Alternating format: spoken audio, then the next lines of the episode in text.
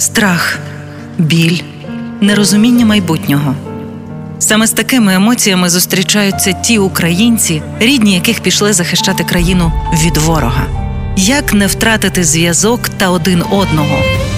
Дізнаємось у новій авторській програмі Злати Новосельської Чекаю вдома. Практичні поради для підтримки у складний час. Про що варто і не варто говорити із захисником, коли він вийшов на зв'язок, ми дізнались у попередній програмі. Тоді ми визначили, що найкраще вислухати рідну людину та розповісти про приємні домашні турботи, проте не запитувати ніяких деталей про ситуацію на фронті. Але мене завжди турбувало питання: а чи можу я ділитися у сімейній групі фотографіями із мого відносно мирного життя? Адже я тут живу, а військові там воюють і не можуть робити те саме. Чи не засмучує їх такий контент? Чи не відчувають вони плин часу життя повз них?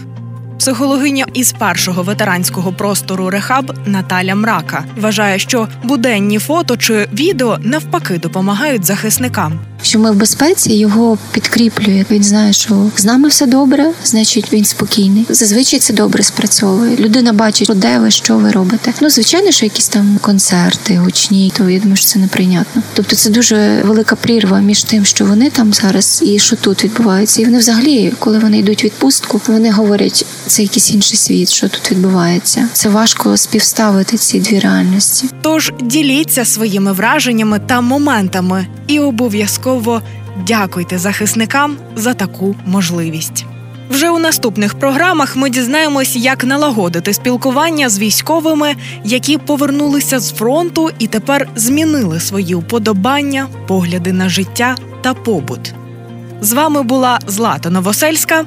Бережіть себе. Партнер проєкту мережа аптек ДС для учасників бойових дій в аптеках ДС діє постійна знижка. Дякуємо нашим військовим за захист.